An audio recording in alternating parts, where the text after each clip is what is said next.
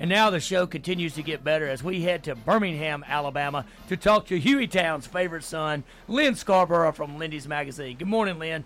Hey, Nick. Good morning. The uh, two weeks from uh, two weeks from now, we will be uh, probably be at the office. I'll probably do the show two weeks from now at the office, unless we were working at like 3 a.m. and I hadn't left the house yet uh, to go back. We send the uh, Southeastern College edition to the press two weeks from today. So we are, um, you know, as as uh, as y'all made the call, I was looking in and reading about Kentucky's spring game last night. We are laughing about it off the air. They had a guy named Shyheim, Shyheim, S A S I H E I M or I E M. Any Kentucky fans in the audience might can correct me on on how to pronounce his name. Shyheim King scored two touchdowns, had 107 yards rushing. I'd never heard of Shyheim King. That probably speaks badly for me that I hadn't. I bet I've heard a lot about him two weeks from now when we've edited their stories. But um, it's in- interesting. These spring games, they don't, you know, they they do tell you something. I mean, you get to kind of see how how players are and get an insight into some that you might have really been wanting to see. But I still don't put a lot of stock in them because um, you're going up against your own players. Uh, they put restrictions on the defense as to what they can do. Um, you know, the defense has seen the offensive plays, and the and the offense knows the defensive schemes. So they're too familiar with each other, as opposed to when you're playing an opponent that you're not necessarily uh, familiar with them. And uh, you know, and and a team's never going to show everything that it's got uh, to the public in the spring. And so I put a you know put a lot of uh, caveats on it when I when I evaluate those. And then you know, and and uh, Mississippi State, for example, they lost uh, arguably their best receiver. They're statistically their second best receiver. Um, they lost him to a torn ACL, and uh, and he may miss the entire season. And that's uh, when you know Fitzgerald, who's one of the most talented quarterbacks in the league, um, you know needs they need as much support as they can get. Because state, I mean, state's going to have a pretty good team, but but the problem for them is that the rest of the West is uh, is probably getting better at a at a faster rate, and some of the teams didn't lose as much. And you know, and state doesn't need to lose any of their of their playmakers. That nor does nor does anybody.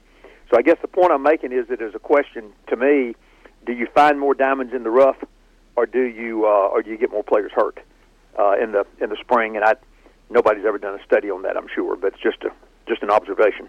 Well, I, I think what I hear you saying is that Shyheim King will not be on the cover of the Kentucky edition of uh, Lindy's magazine. Well, I would I would say probably won't, but I mean, heck, I don't know if he uh, if he ends up being their star guy. I don't know if he got most valuable player in the game or not, but uh, I don't know what what we what we do every year is we get a couple of different players uh, from the from the teams, and then you know we've got the uh, let's just take Kentucky for example. We'll have the southeastern edition that will have a Kentucky player and a Louisville player on the front cover of the southeastern edition. But we also have a national college edition that's that's up there and um, and that's the one you know it covers all the teams in the country, including Division Two, Division Three, uh, FCS, FBS, everybody. that We we cover we cover basically every college football team in the country, uh, certainly more than than anybody else in the in the country does. And we'll have a different Kentucky player and a different Louisville player on that cover. So we actually choose two players from each team on the, um, you know, for example, in, in the state of Alabama, of course, we have an Alabama uh, version of the magazine. We have an Auburn version of the magazine, and then we have got a national college edition that's distributed here. That's got Al- uh, Alabama, Auburn, and Tennessee on the front cover, and we will have a different player for Alabama, Auburn, and Tennessee on the front cover of the national college from the edition that are uh, team specific with the Southeastern edition. So. Okay, a lot of lot, lot goes into doing this. I talked to Lyn Scarbrough from Lindy's Magazine in beautiful Birmingham, Alabama. So here's a question: When we talk to you, right when it's ready to go to printer, is there like a magic moment where everybody from Lindy's is around? You've got a great cup of coffee, maybe a piece of cake, and you say, "Okay, it's that time," and you just hit send. No, it gets uh, it's uh, there's nothing nearly that dramatic. We uh, Come on. we we, what we do now, seriously, we do we do wait and send the entire magazine at the same time because um, you you don't want to have, and we've had this happen before. Um, we had it happen this past year. You when you've got so many pages and with with with all of our magazines combined, we're talking thousands of pages. We're talking 200 and something pages in the Southeastern edition alone, and 200 and something pages in the in the NFL edition and the Pro Football edition. Either either we can get confused and mislabel and send a page wrong, or the printer taking so many pages up there and having to keep them all separate. It's a it's a massive undertaking to you know, and then you've got you've got the uh, you know the state of Alabama, the state of Georgia, and state of Florida have their own unique edition. That's the only three states that we do that for. You've got to make sure that the content for those editions only go into the magazines that have those players on the cover that have that that have that focus. Then you got to make sure that the that the uh, players for the southeastern edition get put on that cover as opposed to on the you know on the national college, and and then the you know the the covers are printed at a different location in the printer than the than the text of the magazine. And so there comes a point there at the printer where you've got to take the the body content to the same location where the covers are, and then you got to bind those together and put the covers on it. You got to make sure that the the right covers put on the right magazine, and uh, yeah, and you're doing that when you're when you're looking at uh, 60 60 something different cover versions of of the 2017 okay, okay, wait, football magazine. All right, wait, stop because you're saying a lot. We're talking to Lyn Scarbrough from Lindy's Magazine. That's why we have him on for 30 minutes. You're telling me the cover is printed at one location and the body of the magazine that I enjoy reading, looking for any typographical errors, which normally don't find any, reading an article by Lyn, reading an article by Dennis Dodd, uh, disagreeing with you on your uh, picks for the uh, conference champions, that they're put together. So I guess all the covers are then taken to the place where the uh, I know that maybe listeners may not n- want to know about this, but I certainly do. So the cover is then taken to the place where the uh, body is pr- where the text. Yeah, but keep but keep in mind it's the same company. It's Oh. not two different printers. Okay, It's not that- like one's done in Atlanta and one's done in Knoxville, and they got to make. We, we the same company does them all, but the covers. The kind this is getting way too technical, probably for No, the, I- I but, know. but but but the the covers are sheet fed. The covers are printed on a on a, a, a, a, machine uh, that that takes the sheets one by one through the printing press. It's a sheet fed uh, operation. The text of the magazine is printed on gigantic web presses. It's the same uh, same concept as if you uh, got to a ta- paper towel dispenser and grabbed both sides of it and just started to hold on tight and start running fast as you can in the opposite direction. And that's the the the, the way that the text of the magic magazine is done on gigantic web presses. We're talking uh, we're talking uh, uh, equipment that's uh, uh, six or eight yards high, you know, 20, 20 feet high, and um, and thirty yards long. What Uh, city? and What's- there's where- gigantic put gigantic presses, and they run faster, Nick, than your eyes can see. And so when those sections come out, then they're collated, they're put in sequence, and then in a different part of that printer, the the covers are printed, and then you do take them to the what they call the bindery eh, of the printer, and then at that bindery, the covers are are scored so they'll fold correctly, and then there the uh, body of the magazine is put in sequence or put into hoppers, and so it'll drop down in sequence. The cover's put on and it's glued and put on the magazine. That's the that's the procedure it goes through, and a lot of coordination's got to be done to make sure that the right content gets with the right covers and that all the magazines get done correctly. Okay, and I'm going to ask you one final question, and we'll talk college baseball. At what city is this done? uh, different ones. I, I'm not sure where the because for for example, we've got we got six or eight different printers that we use around the country. To give you an example, on the uh, on the special editions, uh, when when we're uh, having a ball game, so that you've got uh, the New England Patriots playing the Denver Broncos. Well, we got two printers that are on on ready to go because if we if if New England wins, we're printing it in New York, and we're going to have it so so that we can quickly get it over to Boston. But if Denver wins, we're going to have a printer out there that's going to do it, and that's so so. Uh, uh, in the case of our special editions, which is four or five different times a year, we got two printers lined up, and and really in some cases don't even know as the game's being played who's going to be printing the magazine.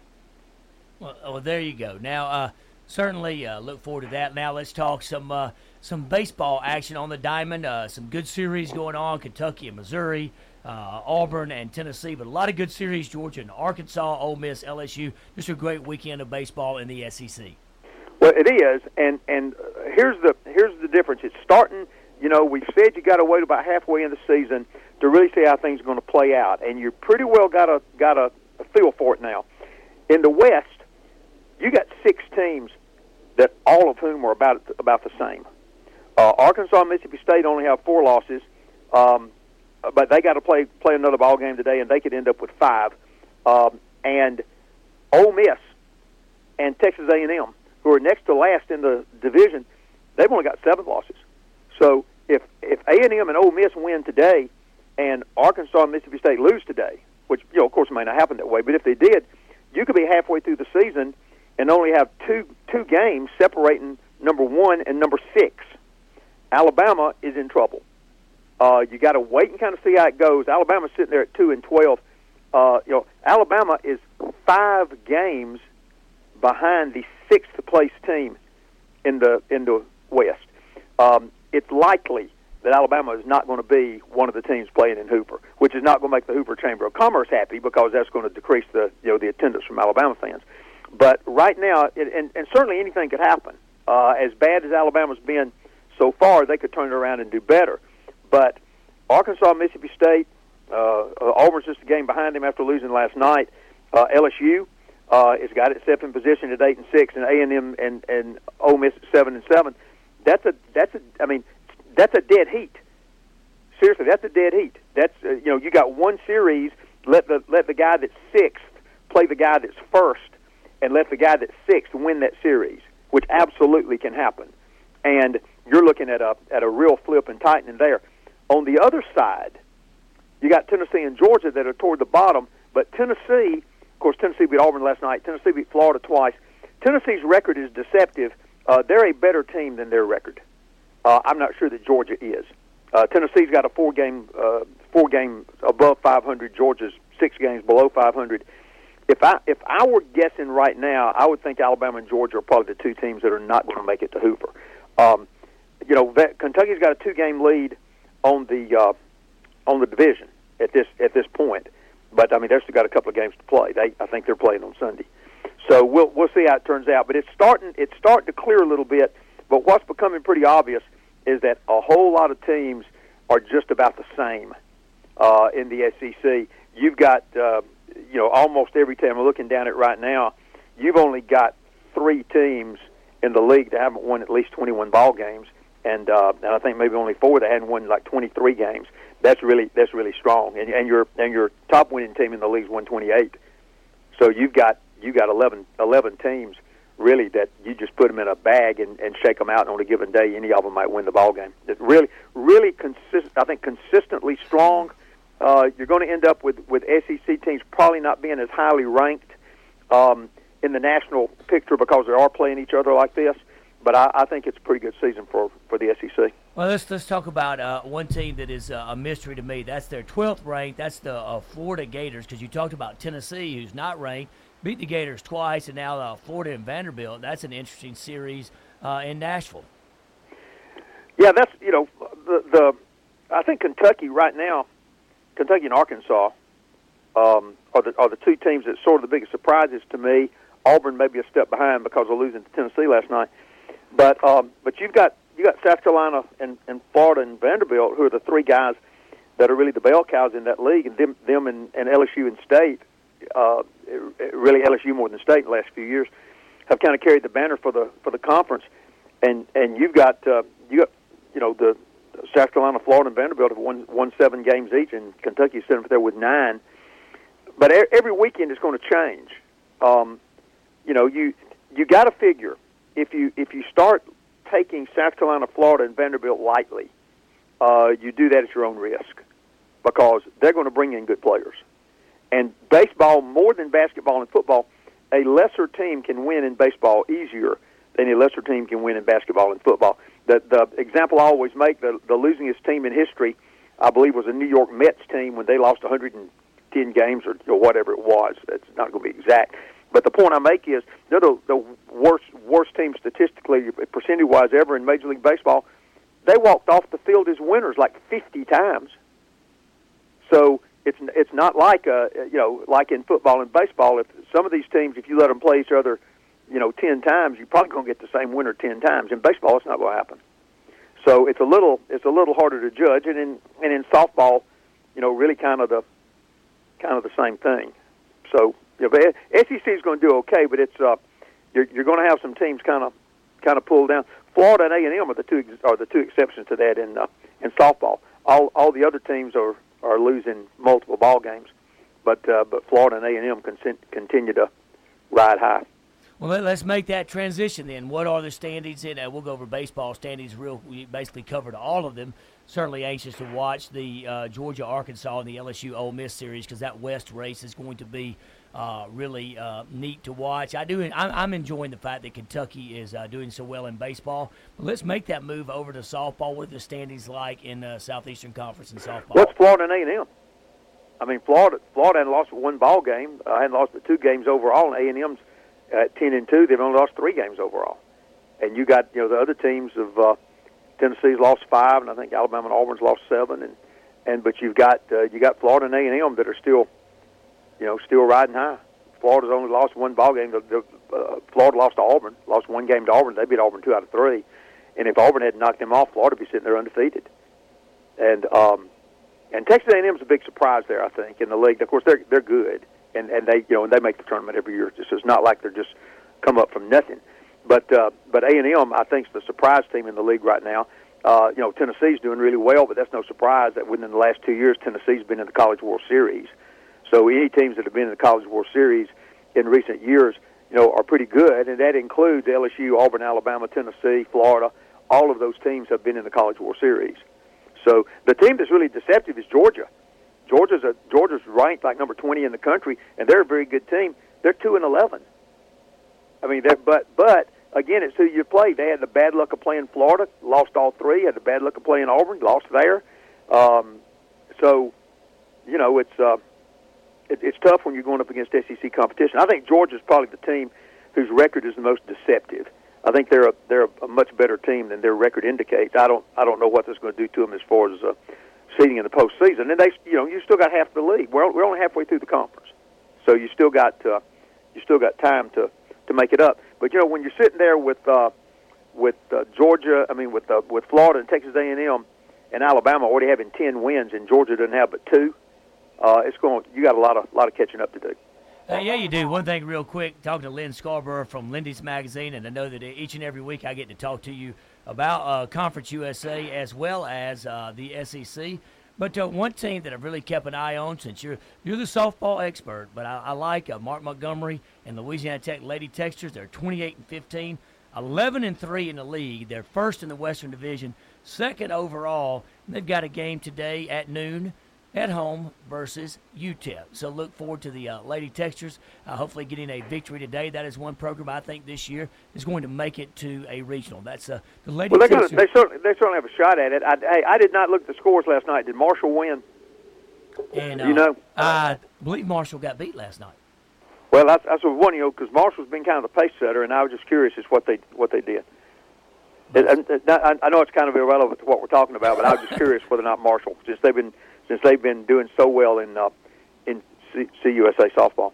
I certainly have. Now, any you know one thing that I talked about with you on Thursday. I don't think if you had a chance to look, but the NCAA did pass that rule that I wish they wouldn't have. They approved a tenth assistant, but if you bring on a high school coach and make him a analyst or consultant, because you very now you could work around it, I guess, if he went to on the field coaching, but uh, you're not going to be able to uh, recruit from that school for two years. And so I just don't. I, said, I, I didn't uh, like we talked on the air Thursday. I don't know how many people in the audience heard our conversation, but I don't. I don't like that. Uh, I think that's, you know, you're you're making an automatic assumption, or to me, you're making an automatic assumption in that rule that you're that the school is trying to put together package deals so that they can uh, leverage getting certain players to come by bringing in that player's coach whether it's his father or his or his coach. And I don't think that's automatically the case. And let's just say, let's take Buford High School in in uh, the North Atlanta area. Buford, uh, over the last few years, has probably been the most powerful school in the state. And I know one one year they sent like eight guys uh, off off their team to D1 programs. Um, they've had a couple of their coaches that have left and gone to colleges. Uh, whenever you've got a team that becomes a dominant uh, a dominant team in the state and high school ball. Uh, I would think. I mean, a lot of coaches want to be high school coaches, and that's where they want to be, and there's nothing wrong with that. You got great coaches in in high school ball, but what if you're a coach and your goal is you want to become a college coach, and so you successfully coach at high school and you bring up good programs. You got good players on your team because you're a good coach. You brought a good program. Your your community supported you and giving you the equipment, facilities, and so a, a college comes to you and says, "We're going to offer you a job to get a promotion. You're going to get to, to continue pursuing your career dream and get to coach at the college level." And so that guy says, "Okay, man, I'll take it. It may not be exactly the full time position I want there, but it's a stepping stone for me to pursue my career, and I'm going to go there." Well, he's built up a program that's got you know potentially a dozen uh, junior and seniors that are college prospects, and and that rule, if I'm understanding what you're saying there, eliminates those players, even if they don't have a close relationship with the coach, or they're not a family member, or they're not a whatever. Um, that eliminates a guy. Really, would eliminate a guy that's coming off his sophomore season to being able to go to a college where that guy went. Um, in his in his college decision, that would eliminate that. That just doesn't seem right to me. That, that's you know some somebody somebody might take that's the kind of thing and I'm not big on lawsuits and I'm not very liberal but uh, that's the kind of thing somebody would say hey I ain't going that's that violates that player's rights and and uh, and we're going to take that to court I I don't I don't like that uh, I I do understand you're not you're not doing a package deal thing and and maybe they could do something that would uh, that would eliminate package deal recruiting but I I don't like uh, that that really puts a lot of limitations unless there's just something about that uh, rule I don't understand. I don't, I don't like that. Uh, absolutely, I certainly agree with you. So let's uh, let's recap uh, because uh, we'll be getting that magazine ready to take to Santa Rosa Island. What was it, two or three weeks? Two weeks, two weeks from today. You know, and and like Missouri, uh, Missouri plays. It's on SEC Network. Anybody wants to watch it? Missouri has their spring game today. You know, Kentucky had their spring game last night. We you know we talked about that, and um, and next next Saturday's big day. Uh, you got four different teams, uh, in SEC teams: LSU, uh, Tennessee, Alabama, and Georgia, uh, and that's and that's you know four strong teams. They have their spring game next Saturday. Um, I think Georgia Tech is, is maybe the night before. Uh, you got a lot of teams that have uh, that have their spring game next Saturday. Notre Dame has theirs. Virginia Tech was good. Washington, uh, you know, good team there. They got their spring game next week. Um, and and then um, you know the thing that kind of puts us in in, in jeopardy and, and folks like us that if they're on our time frame is that next week on Saturday, April 29th, I just pulled up the list of teams. On the 29th, Arkansas, Oregon, Virginia, and UCLA. Those four teams have their spring game. Uh, UCLA kicks off at 4 o'clock if uh, uh, Eastern time, 3 o'clock in, in our time zone. If we don't already have that magazine sent to the printer, before UCLA starts its spring game, we we got something going wrong. And uh, and Arkansas goes at noon. Uh, you know, I wish Austin Allen nothing bad, but let's say Austin Allen, uh, you know, has a bone break or tears a knee or something in their spring game. We've got our magazine completely done. It can't be pulled back. Our recruiting rank, I mean, our rankings are done. Our player rankings are done, and it's going to be based on Austin Allen having a really good year at quarterback. Uh, what if on the spring game there at the last, uh, he gets hurt and he's not there. Oregon, uh, you know, Oregon's a, of course they had a down year last year, but that's a that's a, uh, usually a strong program. Uh, and you got two Oregon and UCLA are two of your primary teams in the Pac-12. They have their spring game probably after our magazine's already sent to the printer.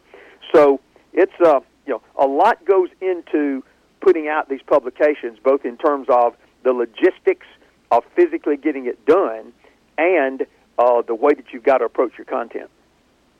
Uh, it certainly does. And you look at Oregon, that's going to be a tough one because you got Willie Taggart, uh, the new head coach there. They had a little upheaval in their uh, offensive coordinator with David Reaves when he was arrested for DUI. So you're really not sure what to expect out of the Oregon Ducks. So my advice to Lindy's: don't pick them high. Yeah, I, I, you know, you got to. You know, you would you would think, well, maybe you got to be uh, careful on that. And I don't know where we're going to pick Arkansas. We may have them picked near the bottom of the West. I have no idea. But um, but you know, you got to you got to go with what you know and we we have had occasions in the past. You and I have talked some on before where things that happened at the end of spring training, uh, end of spring practice, uh, would come back and bite us. Players that would uh, that would get hurt or get dropped off the team or whatever. But you know, you got to make the predictions when you make them, and um, and people just have to understand that uh, you know that that's uh, that that's what we're doing, and so that's just uh, what we deal with. Well, hey, Lyn, as always, I always enjoy hearing from you on Saturday morning. You have a, a great day and enjoy the rest of this Easter weekend. Y'all, y'all do too. Hope it's a, a blessed Easter for everyone. Uh, everybody enjoy the you know the Easter eggs and all that kind of stuff with your kids and grandkids. But don't forget the reason for this uh, for this season. Uh, it is a religious holiday, and uh, we're all we're all mighty blessed in this country. We never need to forget that. Certainly, Lyn, and we certainly always enjoy talking to you from Lindy's Magazine. You have a great weekend. Okay, man. Talk to you soon. That was uh, Lyn Scarbrough from Lindy's Magazine.